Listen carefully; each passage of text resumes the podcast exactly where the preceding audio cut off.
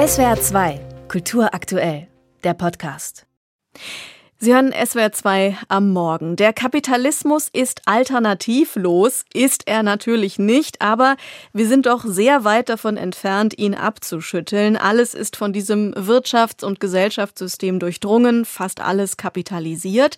Aber es gibt sie, die antikapitalistische Kritik, Versuche, die marktwirtschaftlichen Verwertungsketten aufzubrechen. Zum Beispiel in der Landwirtschaft, die sogenannte Solavi, die solidarische Landwirtschaft, bei der sich Menschen in einer Genossenschaft zusammentun, bei der das Kapital eben nicht im Besitz der Unternehmer, sondern im Besitz der Genossinnen und Genossen ist. Nicht der Profit den Markt und die Produktion bestimmt, sondern allein der Bedarf. Der Regisseur und Autor Moritz Springer hat das Kartoffelkombinat aus München das größte Solavi-Projekt in Deutschland, neun Jahre lang mit der Kamera begleitet und eine Doku gedreht. Hallo, Herr Springer. Ja, guten Tag. Erstmal, wie funktioniert dieses Kartoffelkombinat? Also, das ist eine Genossenschaft, die produziert und vertreibt. Für 70 Euro ungefähr im Monat bekommen die Mitglieder Gemüse und dafür arbeiten sie auf dem Hof mit und bringen sich ein.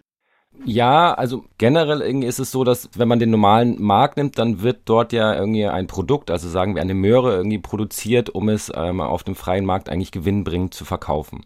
Ähm, die solidarische Landwirtschaft setzt eigentlich von der anderen Seite an und produziert eigentlich bedarfsorientiert. Also die Mitglieder ähm, beim Kartoffelkombinat sind das inzwischen 2000 Haushalte, die ähm, versorgt werden. Die schließen sich zusammen und sagen, was ist denn das, was ich irgendwie produziert haben möchte? und dann wird das ähm, von der Genossenschaft ähm, produziert und dann eigentlich verteilt. Das heißt, am Ende ist die, verliert die Möhre eigentlich den, den konkreten irgendwie Preis, sondern wird dann einfach, also das, was dann angebaut wird, wird unter den Mitgliedern irgendwie aufgeteilt. Nun ist der Betrieb ja, seit er 2011 gegründet wurde, immer größer geworden bis heute. Die Genossenschaftsmitglieder arbeiten teilweise zwölf Stunden am Tag, sechs Tage die Woche und die Arbeit ist dann immer noch nicht ganz getan. Wie sehr wächst den Beteiligten das Projekt auch über den Kopf? Denn in ihrer Doku sieht man zum Beispiel in einer Szene bei einer Teamsitzung, äh, schaut man in schon sehr leere, überarbeitete Gesichter. Ja, also das war ein ganz spannender Prozess, den ich da begleiten durfte. Also ich habe das Kartoffelkombinat ja ähm, über neun Jahre irgendwie begleitet und die sind 2011 irgendwie gestartet. Und es war schon von Anfang an eigentlich der Versuch, das jetzt nicht nur irgendwie in so einem kleinen Rahmen zu halten. Also viele solidarische Landwirtschaften in, in Deutschland gibt es so um die 500. Die bewegen sich auch irgendwie so im Rahmen zwischen 50 und, und 150 irgendwie Mitglieder. Das Kartoffelkombinat hat schon gesagt, sie wollen eigentlich von Anfang an irgendwie größer werden, auch irgendwie um ja da in gewisser Weise auch irgendeine Alternative irgendwie zu den herrschenden Wirtschaftsstrukturen zu schaffen. Also insofern war dieses Wachstum von Anfang an auch irgendwie mitgedacht das Wachstum hat sie am Ende aber dann doch auch irgendwie vor große Herausforderungen gestellt, weil eben dann man auch irgendwie Teamstrukturen irgendwie anpassen irgendwie musste. Es brauchte einen Betriebsleiter, es brauchte für die einzelnen Bereiche, braucht es Leute, die sich irgendwie drum gekümmert irgendwie haben. Die beiden Gründer sind jetzt keine Menschen, die aus Konzernstrukturen kommen, sondern das war schon auch irgendwie so ein Learning by Doing Prozess. Und der hat sie dann über, überrollt auch. Und dieses Scheitern, das wollte ich schon auch irgendwie zeigen. Das sind, wenn man so will, Aussteiger oder Menschen, die es anders machen wollen, Idealisten sicherlich. War es das, was Sie so begeistert hat, diesen Film zu machen? Daniel und Simon, die zwei Gründer, sind einfach zwei Getriebene, die sich überlegt haben, wie kann man es denn auch irgendwie anders machen. Simon sagt das im Film ja auch, wie kann man es so machen, dass niemand irgendwie darunter irgendwie leidet. Und das hat mich schon auch irgendwie von Anfang an fasziniert, diesen beiden Charaktere darin zu begleiten. Und mir war aber schon von Anfang an auch irgendwie bewusst, dass also wenn man sagt, niemand soll darunter leiden, dann ist das eigentlich von Anfang an ja auch zum Scheitern verurteilt.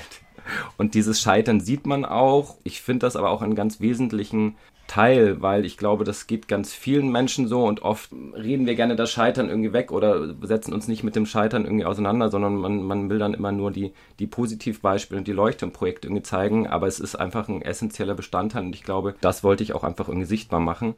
Aber am Ende bei allem Idealismus können wir uns ja doch nur bedingt von kapitalistischen Strukturen lösen. Also auch diese Menschen sind zum Beispiel auf die Mitgliedsbeiträge angewiesen, darauf, dass sich das Ganze auch finanziell lohnt. Wie sehr kann man im Kleinen wirklich eine andere Gesellschaft aufbauen? Ja, ich denke, es ist ein Ausprobieren und ähm, ich denke, es ist eine Spielwiese, wo man irgendwie gucken kann, was funktioniert denn und was funktioniert nicht. Und klar, ist es jetzt so, wie unsere Gesellschaft gestrickt ist, tun sich solche Projekte irgendwie schwer, weil sie mit ganz vielen Widrigkeiten zu kämpfen haben. Aber ich glaube, ähm, da steckt einfach sehr viel Potenzial irgendwie drin und das ist eine, eine Spielwiese und es ist Aufgabe von uns, das ja sozusagen jetzt auf die größere strukturelle Ebene zu heben.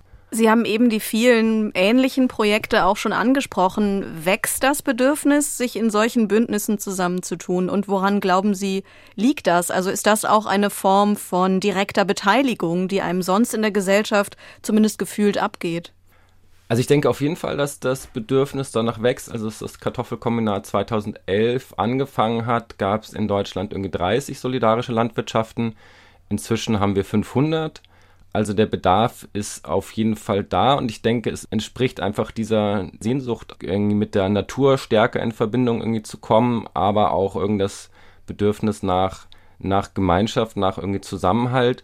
Also ich glaube, ganz viele Leute wollen ja das Richtige irgendwie tun. Ich würde jetzt den wenigsten unterstellen, dass sie irgendwie sagen, sie wollen durch ihre Kaufentscheidungen irgendwie Ausbeutung unterstützen, aber wir sind halt irgendwie überfordert und wissen nicht, wo man irgendwie ansetzen kann. Und da setzt die solidarische Landwirtschaft irgendwie an. Und ich glaube, das ist ein, ist ein großes, ein großes irgendwie Bedürfnis.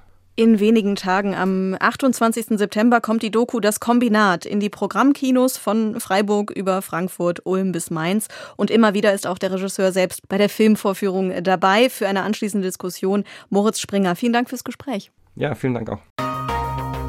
SWR 2 Kultur aktuell. Überall, wo es Podcasts gibt.